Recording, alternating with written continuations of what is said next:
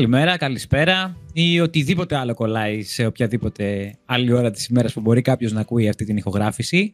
Στο μικρόφωνο είναι ο υποφαινόμενος ή και δε φαινόμενος τέλος πάντων, ακουγόμενος κυρίως, Κώστας Ορόπουλος, αλλά και ο κύριος WL Gaming ή αλλιώς Γιάννης Μόλας. Καλησπέρα Κώστα, καλησπέρα σε όλους. Καλώς ήρθατε στο πρώτο επεισόδιο του Tower Dive Powered by Blue. Το πρώτο επεισόδιο του Tower Dive. Τώρα θα αναρωτιέστε τι μπορεί να είναι αυτό το Tower Dive. Πέρα από προσφυλής τακτικής σπασίματο νεύρων των αντιπάλου που έχει μείνει πίσω, αλλά και η κατά πλειοψηφία κορύφωση της κατασκήνωσης σε ένα lane του παιχνιδιού που αγαπάμε να μισούμε, τουλάχιστον κατά τη δική μου γνώμη, που δεν είναι άλλο από το League of Legends, το Tower Dive είναι ένα podcast. Ένα podcast πιο χαλαρό, κατά ορισμένους ελαφρώς καφενιακό, στα όρια του λαουντζικού θα έλεγα εγώ, όχι τόσο το παραδοσιακό καφενείο, το οποίο έχει ως στόχο να καταπιαστεί με τα esports γενικότερα. Σκοπός του podcast αυτού είναι, πέρα από το να σας κρατήσει συντροφιά με τα επεισόδια του, να προσπαθήσει να σας διασκεδάσει, προφανώς και το cringe είναι αναπόφευκτο σε ορισμένες περιπτώσεις. Σίγουρα θα προσπαθήσουμε να τις ελαττώσουμε, αλλά δεν το υποσχόμαστε. Κάτι, κάτι τέτοιο έχω καταλάβει και εγώ λοιπόν. πέρα από το να σας διασκεδάσει, να σας πληροφορήσει γύρω από τα θέματα που ίσως δεν έχετε τόσο βαθιά γνώση, αλλά να περάσετε και ευχάριστα την ώρα σας μαζί μας. Κύριος στόχος του Tower Dive είναι να σας εμπλέξει. Και τι εννοούμε με το να σας εμπλέξει. Να προσπαθήσει να σας βάλει δηλαδή στη διαδικασία να διαμορφώσετε οι ίδιοι ορισμένες από τις πτυχές του. Να υποβάλλετε τις παρατηρήσεις σας, να συνδιαμορφώσουμε δηλαδή κατά τη διάρκεια μιας εξελικτικής πορείας ένα podcast που θα είναι όσο πιο κοντά γίνεται σε αυτό που θέλουν οι περισσότεροι ακροατές του. Επομένως, για να συμπυκνώσουμε, το Tower Dive θέλει να είναι το δικό σας podcast, όπου θα παίρνετε έμεσα μέρος στη διαμόρφωση της ύλης και του περιεχομένου, αλλά και γιατί όχι και άμεσα μέρος σε κάποιες από τις special εκπομπές που έχουμε ε, ως στόχο να δρομολογήσουμε στη συνέχεια. Αναμένουμε τα σχόλιά σας από αυτού στη σελίδα της εκπομπής. Δεν έχετε παρά να παρακολουθείτε τη ροή των εκπομπών και των post και να σχολιάζετε ό,τι θέλετε, ό,τι σας κάνει εντύπωση, ό,τι σας προβληματίζει και φυσικά κατά τη δική σας γνώμη εμείς θα λαμβάνουμε υπόψη μας ό,τι λέτε και ό,τι σχολιάζετε για να διαμορφώσουμε ακόμα καλύτερα την εκπομπή. Επομένως, το νου σας στις ειδοποιήσεις σας και δώστε πόνο. Και όταν λέω δώστε πόνο, εννοώ σε πολιτισμένα όρια. Το λέω γιατί όσο πιο πολιτισμένος είναι κάποιος, τόσο πιο σοβαρά λαμβάνει την υπόψη η κριτική του, αλλά ταυτόχρονα ανεβαίνουν και οι πιθανότητες άμεσης εμπλοκής του με τα special επεισόδια. Τώρα αυτά προς το παρόν, ως προς το τι είναι το Tower Dive. Θα μπορούσαμε βέβαια να αφιερώσουμε μια ολόκληρη εκπομπή, νομίζω, Γιάννη, για να μιλάμε για το πώς το θέλουμε, πώς τον ονειρευόμαστε, Πού θέλουμε να φτάσει. Αυτό. Αλλά νομίζω ότι έχουμε άλλες προτεραιότητες. Και όταν λέω έχουμε άλλες προτεραιότητες, εννοώ ότι πλησιάζει πολύ πολύ σύντομα το Greek Legends League. Οπότε τι θα λέγατε για λίγο GLL. Νομίζω είναι και πολύ ενδιαφέρον το θέμα το ότι πιάνουμε το GLL πριν ξεκινήσει Εντάξει, όλοι βλέπουμε LOL, όλοι αγαπάμε τις ελληνικές ομάδες, οπότε έτσι έχουμε spicy content το οποίο μπορούμε να σχολιάσουμε για πρώτο επεισόδιο. Έτσι πιστεύω και εγώ. Και είναι και μια σειρά από αλλαγές που, που διαμορφώνουν μια σεζόν διαφορετική από τις άλλες συγκεκριμένη. Δηλαδή, αρχίζει γενομένη από την αποχώρηση του Βασίλη Βολτή από το ρόλο του Κάστερ, τη διαμόρφωση του, του νέου talent lineup. Γιατί με το, λίγο, λίγο πριν ξεκινήσει αυτή η σεζόν, όπως ερχόταν κατά πάνω μας, ο Βασίλης αποφάσισε ότι έχει έρθει η ώρα για στροφή στην καριέρα και πάρα πολύ καλά έκανε, κατά τη δική μου γνώμη. Γιατί να μην διευρύνει τους οριζοντές του και να βάλει και σε λίγο τις γνώσεις του παραπάνω, αυτές που έχει δηλαδή μέσα στο παιχνίδι, να φέρει και μια φρέσκια ματιά. Οπότε αποχώρησε από το talent lineup. Χάθηκε και το power duo, τον Αντώνη τον παλαδημα Ωστόσο, νομίζω ότι με την ανακοίνωση που έκαναν και τα παιδιά ε, στο talent lineup. Βλέπω τον Αντώνη περιστοιχίζεται και από έμπειρα μέλη στο cast, αλλά και από φρέσκα πρόσωπα, τα οποία μπορούν να φέρουν και τη δική τους εμπειρία και να δημιουργήσουν μια διαφορετική ε, δυναμική στη διοργάνωση. Δεν ξέρω αν συμφωνείς με αυτό. Δηλαδή, εμένα αυτή είναι η λογική μου. Ναι, έχουμε ένα τέλος εποχής με την αποχώρηση του Βασίλη, αλλά έχουμε και μια καινούρια εποχή η οποία έρχεται, όπου έχεις τον Αντώνη σαν τον παλιό, σαν την παλιοσυρά, μαζί με μερικούς ακόμα και μετά νέο αίμα. Κοίτα, γενικά χρειάζεται να έχεις και τον έμπειρο και το νέο ταλέντο το οποίο ασχολείται με το κομμάτι του casting. Σίγουρα η αποχώρηση του Βασίλη ήταν τεράστια και είναι τεράστια. Απ' την άλλη τον κατανοώ απόλυτα ότι σαν caster άμα τα βάλεις κάτω το να κάνεις καριέρα εξωτερικό γιατί προφανώς όλοι κοιτάνε να πετύχουν στην καριέρα τους και να μην μείνουν στάσιμοι σε ένα σημείο είναι σχεδόν απίθανο να το κάνεις. Είναι υπερβολικά πολύ δύσκολο. Ενώ σαν coach και επειδή ο Βασίλης έχει τις γνώσεις, έχει πάρα πολλές γνώσεις στο κομμάτι του coaching και γνωρίζει το παιχνίδι πολύ καλά, κάτι το οποίο πρέπει να έχει ένας caster, ένας caster συγγνώμη. Ε, οπότε η προοπτική που έχεις ως coach είναι πολύ μεγαλύτερη. Γιατί coach μπορεί να πας εξωτερικό σε μια ομάδα μικρομεσαία, τα πιο μεγάλη, αν έχεις και, το, και τις γνωριμίες μπορεί να γίνει κάτι πιο γρήγορα, δεν είναι δύσκολο. Ε, οπότε ο Βασίλης είδε αυτή την προοπτική και εγώ πιστεύω ότι έκανε πολύ καλά που πήρε την απόφαση αυτή. Θα συμφωνήσω και εγώ μαζί σου. Πιστεύω ότι το να, να ανοίξεις ένα διαφορετικό πλάνο στην καριέρα σου, να, να πας για νέες περιπέτειες, μπορεί να σου δώσει πολύ περισσότερα σαν επιστροφή. Και δεν μιλάω δηλαδή από την άποψη του χρηματικού, μιλάω από την άποψη των εμπειριών, από την άποψη που θα δοκιμαστείς, θα έρθεις αντιμετώπισης με καινούργια challenges. Γιατί καλό ή κακό, ο Βασίλης είναι ένας άνθρωπος που έχει ρίξει πάρα πολύ δουλειά στο casting. Έχει βελτιωνόταν σεζόν με τη σεζόν συστηματικά και όχι από άποψη γνώσης, αλλά και από άποψη του πόσο απολαμβάνεις ε, το cast που κάνει μαζί με τα υπόλοιπα μέλη. Mm-hmm. Που σημαίνει ότι αν δείξει και θα δείξει, κατά τη δική μου γνώμη, την ίδια εργατικότητα και την ίδια θέληση ε, στο coaching κομμάτι, μπορούμε να δούμε πάρα πολύ μεγάλα πράγματα από τον Βασίλη. Τώρα, παίρνω το Βασίλη σαν αφορμή και λέω το εξής. Ο Βασίλης ε, είναι πλέον μέλος της Team Fantasma. Δηλαδή έχει το ρόλο του ε, προπονητή της ε, Team Fantasma. Η οποία Team Fantasma είναι μία από τις 8 ομάδες που συμμετέχουν στο ε, Spring Split του 2022 για το GLL. Οι υπόλοιπες 7 είναι η Ανόρθωση Φαμαγκούστα Esports, ο Ολυμπιακός Αλήμου, ο οποίος έκανε και ένα μικρό ε, rebranding, θα μιλήσουμε μετά γι' αυτό.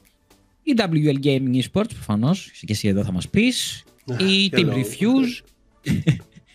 η Zero Lag και οι τελευταίες προσθήκες στην Οχτάδα, η Hive Athens και η Game Space που κλειδώσανε στα τελευταία προκριματικά την ε, θέση τους. Ας ξεκινήσω λοιπόν από την Team Fantasma έτσι να προσπαθήσουμε να κάνουμε έτσι μια μικρή ανάλυση θα ήθελα γύρω από τα ρόστερ των ομάδων, από τις κινήσεις που έχουν κάνει οι ομάδες. Ε, εντάξει, προφανώς δεν είμαστε ειδικοί. Το βλέπουμε και εμείς σαν θεατές, εσείς σαν εμπλεκόμενος ρε παιδί μου των οργανισμών.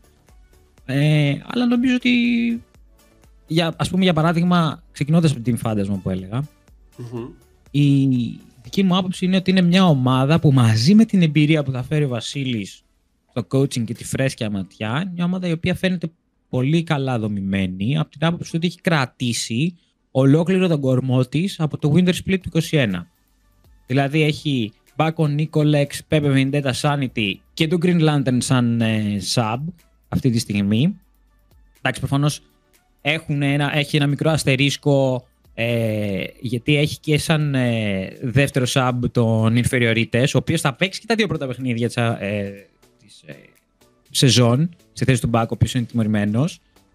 Και πιστεύω ότι είναι μια ομάδα η οποία έχει πολύ μεγάλες ε, προοπτικές. Αν αποφασίσεις να δουλέψεις. Δηλαδή, προφανώς όλες οι ομάδες χρειάζονται δουλειά, έτσι. Σίγουρα, σίγουρα. Αλλά μιας και ανέφερες στο Steam Fantasma, είναι μια ομάδα που συνεχίζει με το ίδιο roster.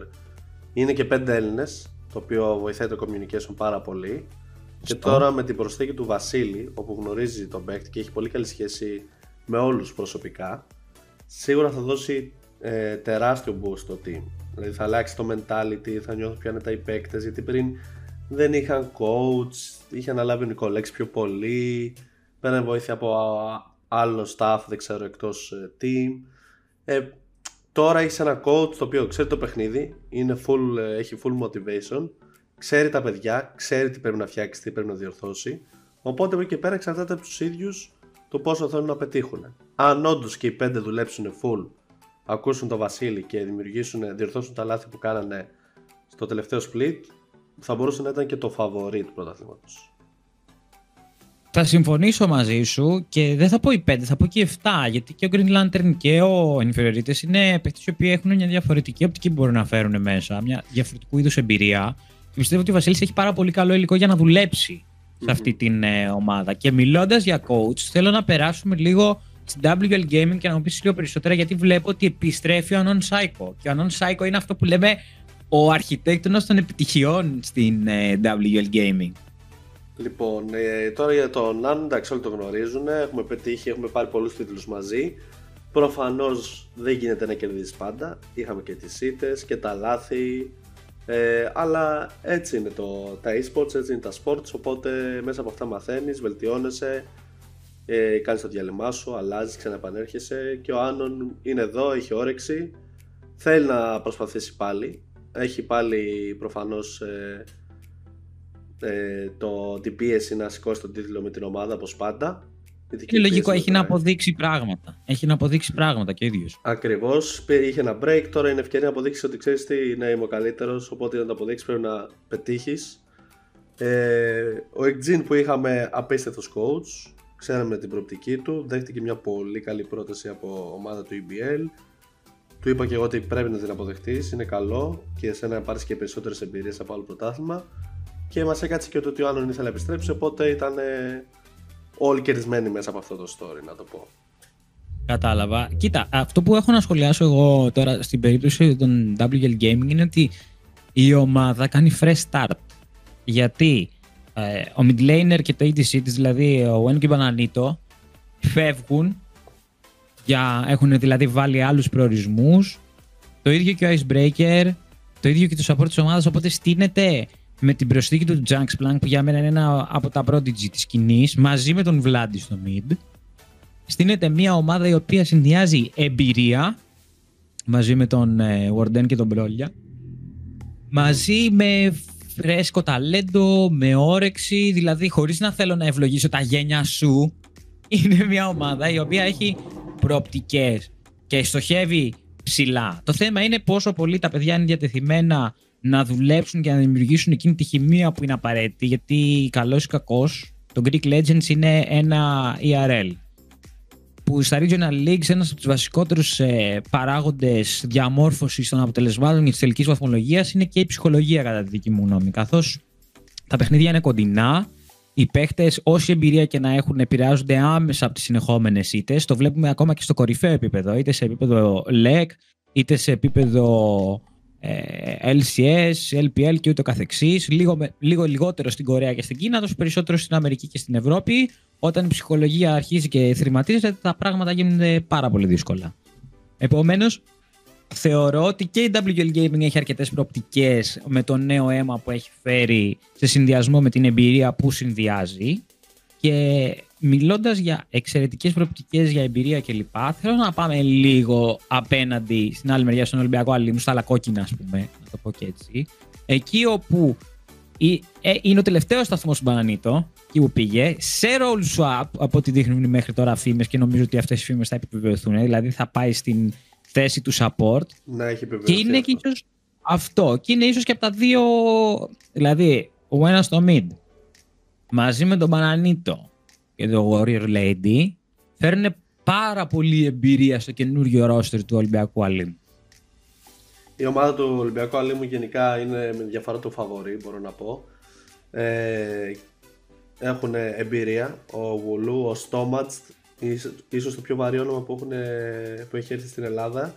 Έχει πάει τέσσερις φορές στο παγκόσμιο, έχει κατακτήσει όλου του τίτλου Τουρκία. Είχε ένα break ένα χρόνο, αλλά όπως και να το κάνεις ένα τέτοιο ένας παίκτης, Μπορεί να κάνει γρήγορα adapt και όταν έχει ένα δυνατό ρόστο με Wayne, Μπαλανίτο, Ουλού και Ντρούξι, το να κερδίσεις την Ελλάδα, άμα τα βάλεις κάτω, δεν είναι δύσκολο για αυτούς στα χαρτιά. Αλλά προφανώς το παιχνίδι αλλάζει συνεχώς, έχει αλλάξει πάρα πολύ.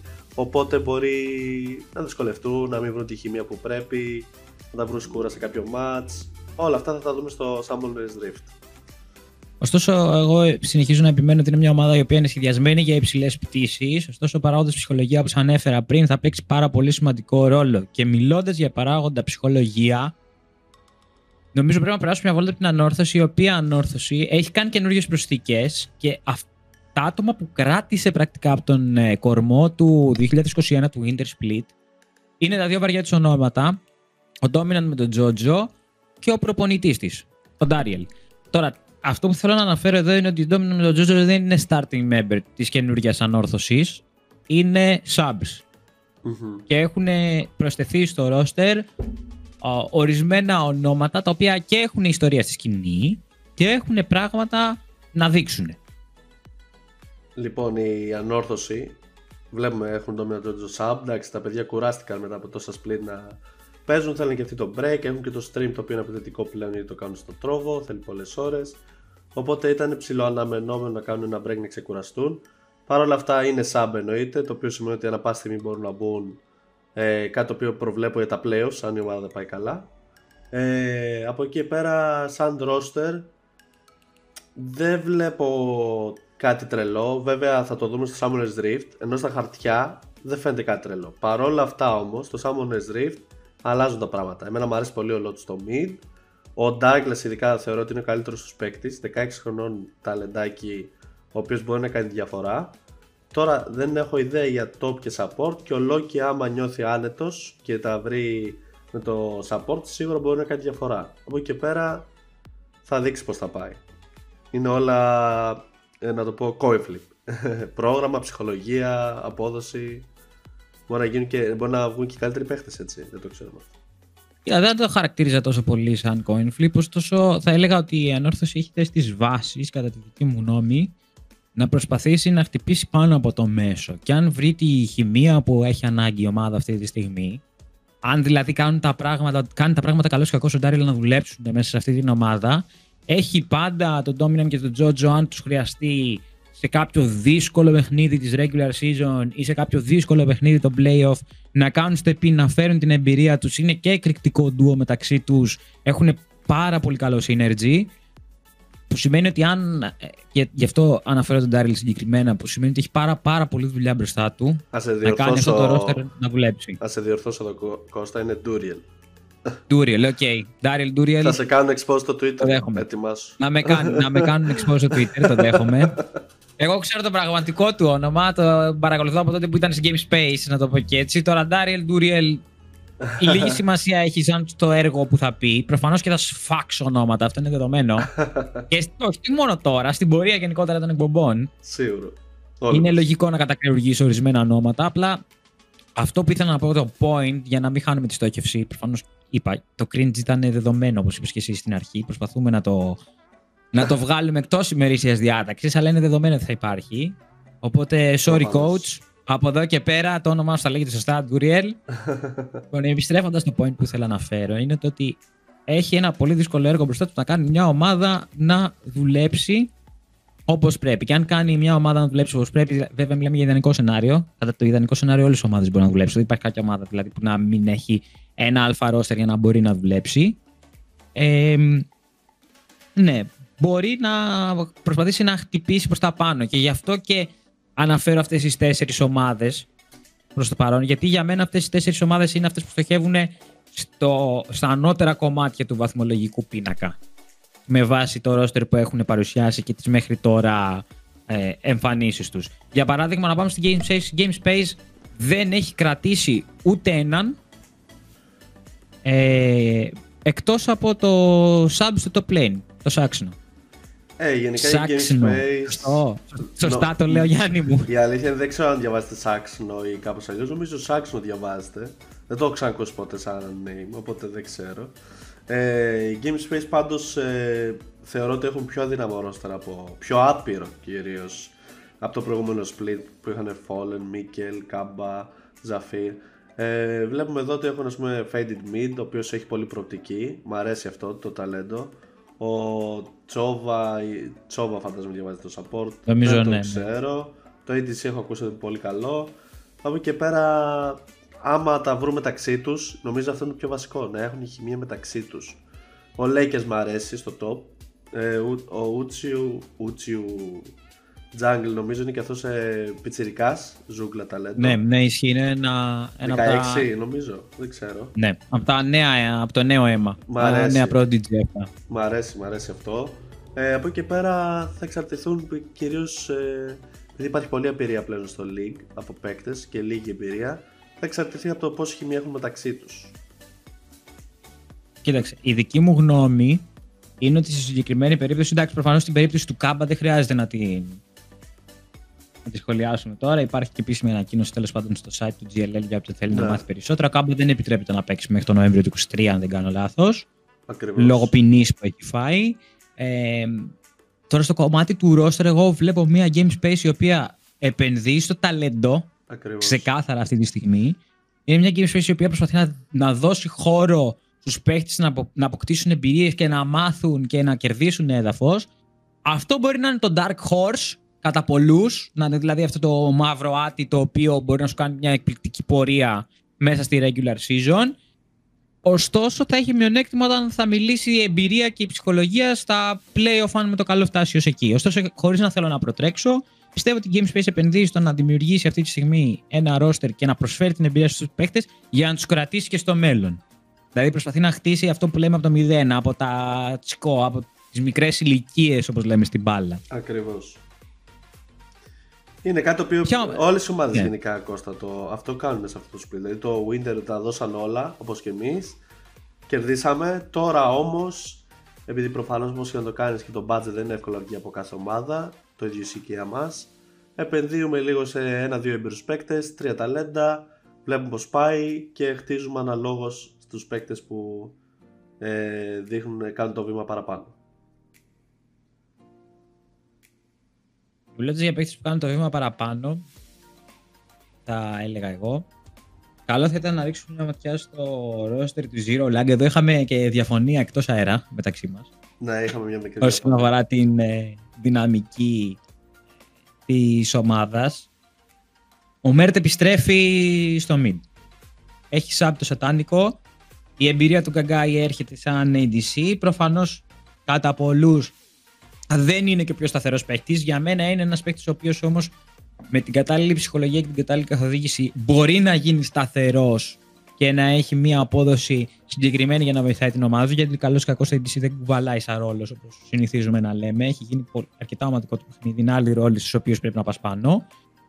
Ε, πιστεύω βέβαια ότι είναι ένα roster το οποίο ανήκει στην ίδια κατηγορία με την ε, Game Space από άποψη δυναμικότητας, δηλαδή μέση και κάτω Ωστόσο, ένα game, το, ένα game λέω, ένα roster το οποίο μπορεί να είναι εξίσου ε, μαύρο άλογο.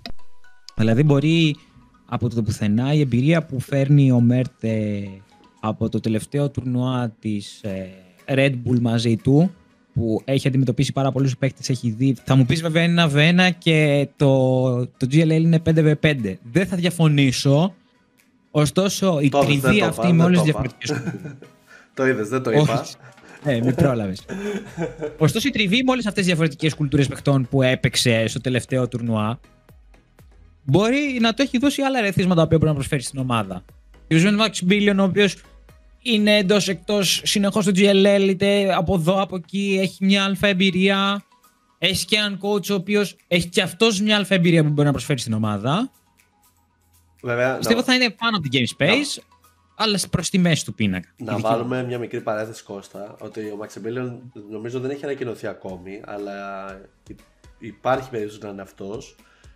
Παρόλα αυτά, πάνω σε αυτό, ε, μιας και μιλάμε τη Zero Lag, και έτσι πως τη βλέπω εγώ την ομάδα στη Μένη, θα εξαρτηθεί από το αν οι πέντε Έλληνες αυτοί έχουν καλή χημεία και νιώθουν μεταξύ τους καλά και από εκεί και πέρα θα μετρήσει προφανώς μηχανικά ο καθένας τι θα κάνει στο lane του.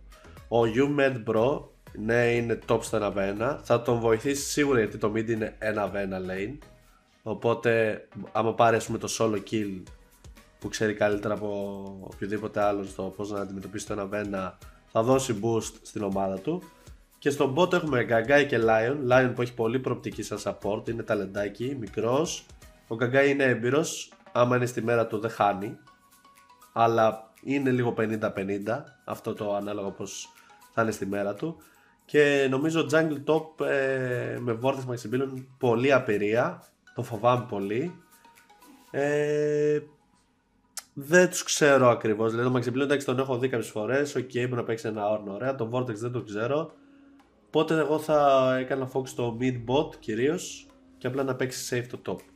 Δηλαδή σε αυτό το στυλ ε, θα το έπαιζα σαν zero line.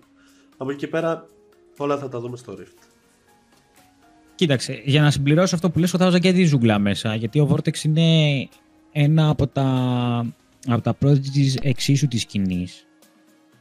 Δηλαδή είναι ένας από τους παίχτες που έχει πράγματα να αποδείξει, που είναι νέος σε ηλικία, που σημαίνει ότι μπορεί να, να δώσει το έξτρα ερέθισμα που χρειάζεται η ομάδα του Zero Lag για να βγει από πάνω, να εξασφαλίσει τουλάχιστον τη σωτηρία της και ένα mid-table και μετά ποιος ξέρει μπορεί να δούμε παραπάνω πράγματα. Ισχύει. Και μιλώντας για εσωτερία και mid-table, πάμε λίγο και στους Hive.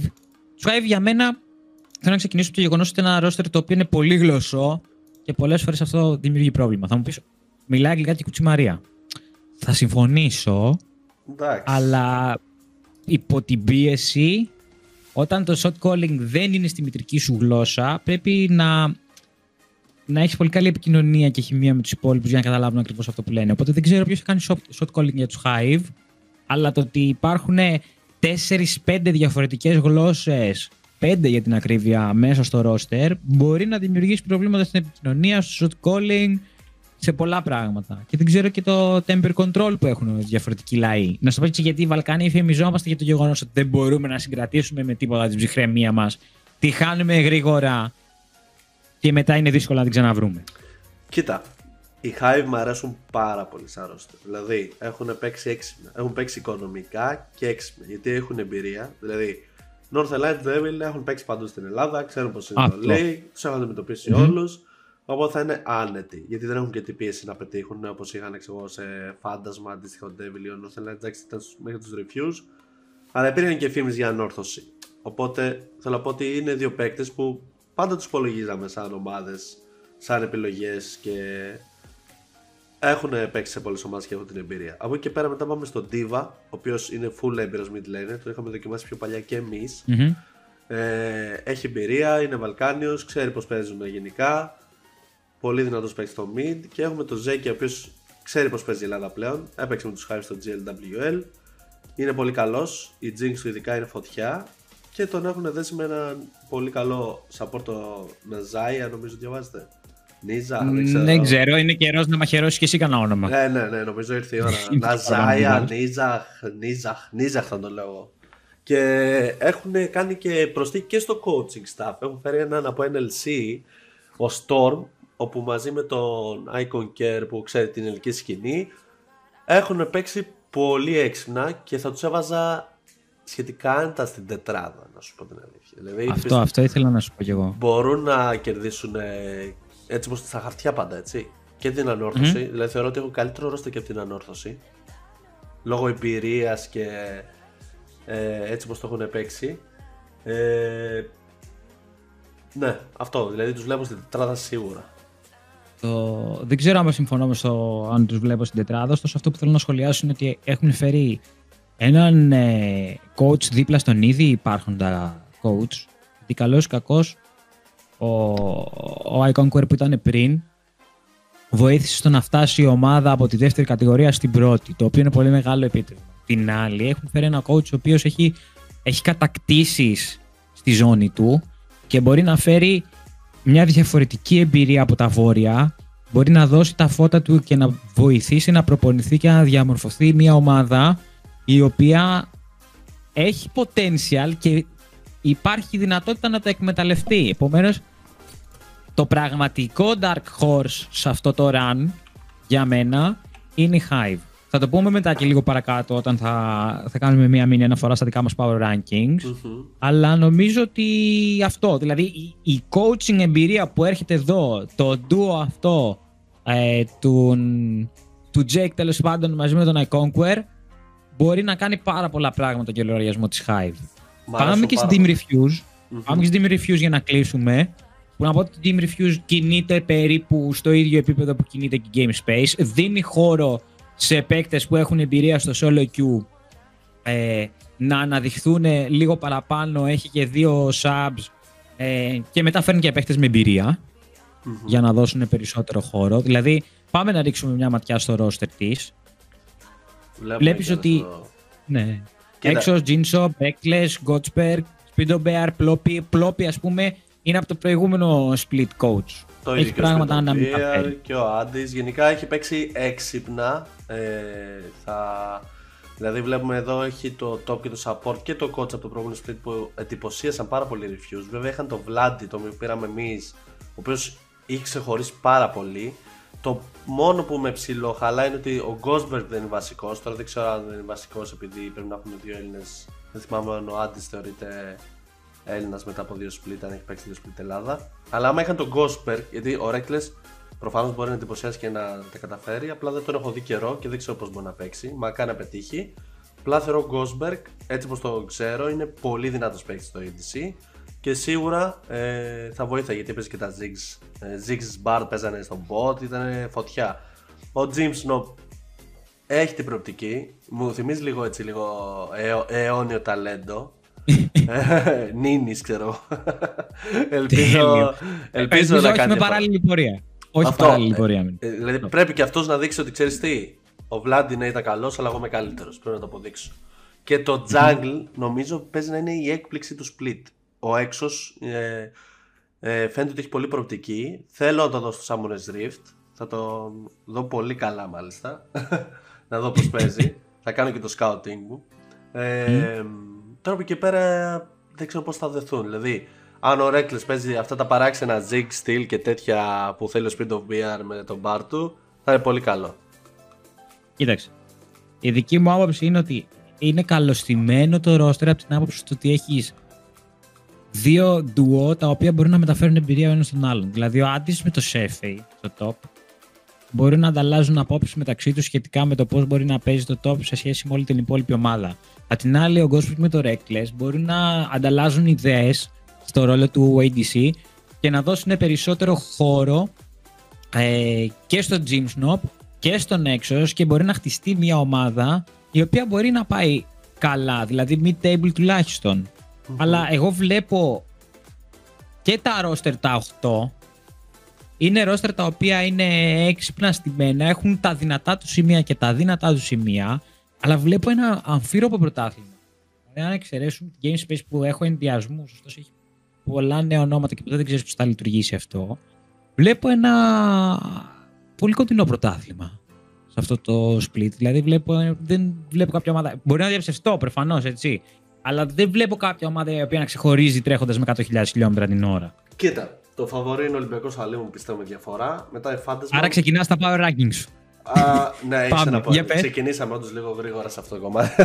όχι, όχι, πες, πες. Πες λοιπόν, κατευθείαν τα power rankings. Ο Ολυμπιακός Αλήμου πιστεύω πρώτη θέση. Τώρα, άμα πάνε όλα τέλεια για όλες τις ομάδες, έτσι. Ο Ολυμπιακός mm-hmm. Αλήμου θα πρώτη θέση πιστεύω. Δεύτερη θέση εμείς η Φάντασμα. Mm-hmm. Άρα εσείς είστε οι δύο διεκδικητές. Ναι, ας πούμε ρε παιδί μου, εμείς δεύτερη, τρίτη φάντασμα ή και το αντίθετο, δεν μας πειράζει. Φάντασμα Ουλουτζού. Μετά θα βάζα ανόρθωση Hive. Mm-hmm. Μετά Refuse, Zero Game Space. Ωραία. Έχω κάποιες διαφορές σε σχέση με αυτό που λες εσύ. Για πες. Αλλά θα συμφωνήσω. Κοίταξε, και εγώ βλέπω τον Ολυμπιακό Αλήμου να πηγαίνει για την, ε, για την πρωτιά. Δηλαδή, στον έβαζε κατηγορία του πρωταθλητή. Μετά διεκδικητές την φάντασμα με την WL Gaming. Μέχρι εδώ νομίζω συμφωνούμε. Συμφωνούμε. Από εκεί και κάτω, εγώ βλέπω Dark Horse στη Hive. Mm-hmm. θέση Hive. Σαν Dark Horse, μπορεί και πιο πάνω να σου πω την αλήθεια. Okay, okay, Αλλά πιστεύω ότι, ότι μπορεί να κάνει το, το και να σπάσει αυτή την τριάδα πάνω. Mm-hmm. Συμφωνώ. Και να, να γίνει ε, ένα ανακάτεμα τύπου μίξερ σε ολόκληρο το πρωτάθλημα μετά. Γιατί άμα αρχίσει να μαζεύει αποτελέσματα η Hive, θα αρχίσουν να σοκάρονται ομάδες οι οποίες θεωρούν τη θέση τους δεδομένη. Και μετά από εκεί και κάτω, βλέπω την ανόρθωση, η οποία είναι mid-table και λίγο πιο πάνω. Το ξαναλέω γιατί έχει τον Dominant και τον Τζόντζο σε support, γιατί έχει καινούργια ονόματα, παίχτες οι οποίοι ε, έχουν τα πάνω τους και τα κάτω τους και ούτω καθεξής. Διαφορετικά με τον Τζότζο και τον Dominant μπορεί να ήταν λίγο πιο σίγουρα τα πράγματα. Να το πω και έτσι για λίγο πιο πάνω, για πρώτη τετράδα δηλαδή. Αν είχαν τον ε, Τζότζο θα ήταν πρώτη θέση. Να είμαστε λίγο ειλικρινείς. Ναι. Ωραία. Ναι. Αυτό, γι' αυτό λέω ότι θα, λέγα, θα λέγα, μιλάγαμε για την πρώτη τριάδα. Και μετά από εκεί και κάτω, στη μάχη της επιβίωσης, εγώ βλέπω με την εξής σειρά Zero Lag, Team Refuse και Game Space. Με αυτή τη σειρα Αυτά για μένα στο Power Ranking. Δεν ξέρω αν έχεις να συμπληρώσεις κάτι άλλο. Όχι, νομίζω τα καλύψαμε όλα. Ε... Κοίτα, προφανώς δεν ναι. είμαστε φωστήρες ή οτιδήποτε. Καλά εννοείται. Έτσι. Αυτή είναι η ταπεινή μας γνώμη. Ακριβώς. Και προφανώς απευθυνόμαστε και σε όσους μας ακούνε. Θα θέλαμε και τη δική σας ταπεινή γνώμη. Είτε είναι ταπεινή είτε όχι. Ναι. δηλαδή, πώς διαμορφώνετε τα δικά σας power ranking; Πώς βλέπετε την εξέλιξη του πρωταθλήματος στη συνέχεια; Θα θέλαμε. Γι' αυτό λέμε παρακολουθήστε τα social media της εκπομπής. Θα θέλαμε σε ένα post που θα γίνει Ε, να μας πείτε κι εσείς. Ποιος είναι ο πρωταθλητής για εσά, ποιος θα είναι ο πρωταθλητής για εσά, έως δύο διεκδικητές όπως είπαμε εμείς, ένα Dark Horse και μετά ποιοι είναι οι υπόλοιποι από τη μέση και κάτω που θα παλέψουν για την επιβίωση. Ποιοι έχουν σίγουρη την επιβίωση και ποιοι είναι εκείνοι που θα παλέψουν για την επιβίωση. Και νομίζω ότι. Ορίστε. Ακριβώς. Αυτό, ναι. Νομίζω ότι κάπου εδώ σιγά σιγά φτάνουμε στο τέλος του πρώτου επεισοδίου γιατί θα μπορούσαμε ξαναλέω να συζητάμε για ώρες γύρω από το GLL γύρω από όλα αυτά που μπορούν, θα μπορούσαν να γίνουν σε αυτή τη σεζόν για τις αλλαγές που μπορεί να έχει το mid-season ρίχνοντας μια ματιά στο πρόγραμμα Τώρα, όσον αφορά με το πρόγραμμα, εγώ το μόνο που έχω να πω είναι ότι θα μπορούσε να είναι λίγο πιο ποδοσφαιρικό. Δηλαδή, day 1 με day 8 και μετά να ήταν ανάποδα. Δηλαδή, η τελευταία αγωνιστική να παίζονταν πρώτη Ωστόσο, αυτό είναι το δικό μου κόλλημα. Κατά πιστεύω ότι πάνω κάτω οι ομάδες έχουν εισάξιο πρόγραμμα και δυνατά παιχνίδια, με εξαίρεση μόνο την Game Space η οποία μπορεί να φάει σφαλιάρες εντός εισαγωγικών στους τρεις τελευταίους αγώνες και το λέω σφαλιάρες γιατί όπως λέγαμε και ο Offer με το Γιάννη είναι ότι τα τρία συνεχόμενα αρνητικά αποτελέσματα με πιο δυνατούς αντιπάλους τουλάχιστον στα χαρτιά μπορούν να κατακρεουργήσουν την ψυχολογία μιας ομάδας. Και αυτό μπορεί να αποφύγει μοιραίο. Είναι πάντα σημαντικό η ψυχολογία των παιχτών και όχι μόνο. Πάντα υπάρχουν και άλλοι παράγοντες και στο λέω από την εμπειρία μου ότι είναι και το πρόγραμμα, είναι πώς πάνε τα screams, αν δεν τσακώνται μεταξύ τους, στην προσωπική τους ζωή πώς πάνε τα πράγματα, ο coach αν κάνει καλή δουλειά. Έχει πάρα πολλούς παράγοντες, αλλά από εκεί και πέρα έτσι είναι τα πράγματα, έτσι είναι και στο ποδόσφαιρο, έτσι είναι σε όλα τα αθλήματα. Σκοπός είναι να καταφέρεις να, τα, να τα αντιμετωπίσεις επαγγελματικά όλα όσο το δυνατό καλύτερα και να αποδώσεις το Samurai Drift που αυτή είναι η δουλειά των παιχτών. Είναι η δουλειά τους, πρέπει να το κάνουν. Επομένως, περιμένουμε να δούμε την απόδοση όλων των παιχτών στο Samurai Drift και προφανώς να διαβάσουμε και τα δικά σας σχόλια. Τα καλύτερα εξ αυτών μπορεί να φτάσουν μέχρι την αρχή της επόμενης εκπομπής που δεν ξέρουμε. Εγώ το πετάω εδώ να υπάρχει αυτό. και κάπου εδώ φτάνουμε στο τέλος του πρώτου επεισοδίου. Κώστα, Ελπίζουμε να, να... Θα, θα σε διακόψω εδώ. Ναι. Ε, να ευχαριστήσουμε την Blue αρχικά και Βέβαια. τα super μικρόφωνα που μας έχει δώσει για να μπορέσουμε να, να κάνουμε το podcast. στο τέλος Γιάννη. Α, να τα αφήσει στο τέλος. Σου κλέψα, τη δόξα δηλαδή τώρα. Όχι, εσύ θα το έλεγες. Απλά ήθελα να τα αφήσω στο τέλος. Θέλω να κάνω τη δραματική μας έξοδο και στο τέλος να πεις ευχαριστούμε. Αλλά αφού το έπανε, πες το, πάρ το πάνω σου. Ορίστε. Ωραία, το λέω, το λέω. Ότι ευχαριστούμε πολύ την Blue ε, για τα φανταστικά Blue Yeti μας έχει δώσει για να μπορέσουμε να κάνουμε αυτό το επαγγελματικό podcast. Εγώ θέλω να ευχαριστήσω και τον Κώστα που παίρνει μέρος σε αυτό το project γιατί είναι φοβερός δημοσιογράφος, ξέρει από esports που να δείτε την πτυχιακή του και όλο με Σταμάτα, σταμάτα, σταμάτα. με κάνεις να κοκκινήσει, σταμάτα. και πραγματικά χαίρομαι που κάνουμε και αυτή τη σειρά podcast που, για τα esports γιατί έχουμε πολλά ωραία θέματα. Δεν θα τα αποκαλύψουμε όμως τώρα. Ε, αυτό θα είναι το κλείσιμο από μένα και το αφήνω πάνω σου. Ωραία, ελπίζουμε να σας ξαναδούμε εδώ μαζί μας, να, σας ξαναδούμε, να, σας ξανα... να μας ξαναακούσετε και να δούμε τα σχόλια για να μιλάμε ρεαλιστικά. Αναμένουμε τις παρατηρήσεις σας ανάλογα από τα ρίζματα που θα γίνουν στο social media της εκπομπής και από εμένα τον Κώστα Σορόπουλο και το Γιάννη Μόλα καλή συνέχεια σε ό,τι και να κάνετε και να θυμάστε δεν είναι πάντα η καλύτερη επιλογή να αγκαλιάζεις το τούρετ σου. Μπορεί να αποβεί μοιραίο. Καλή συνέχεια. Καλή συνέχεια.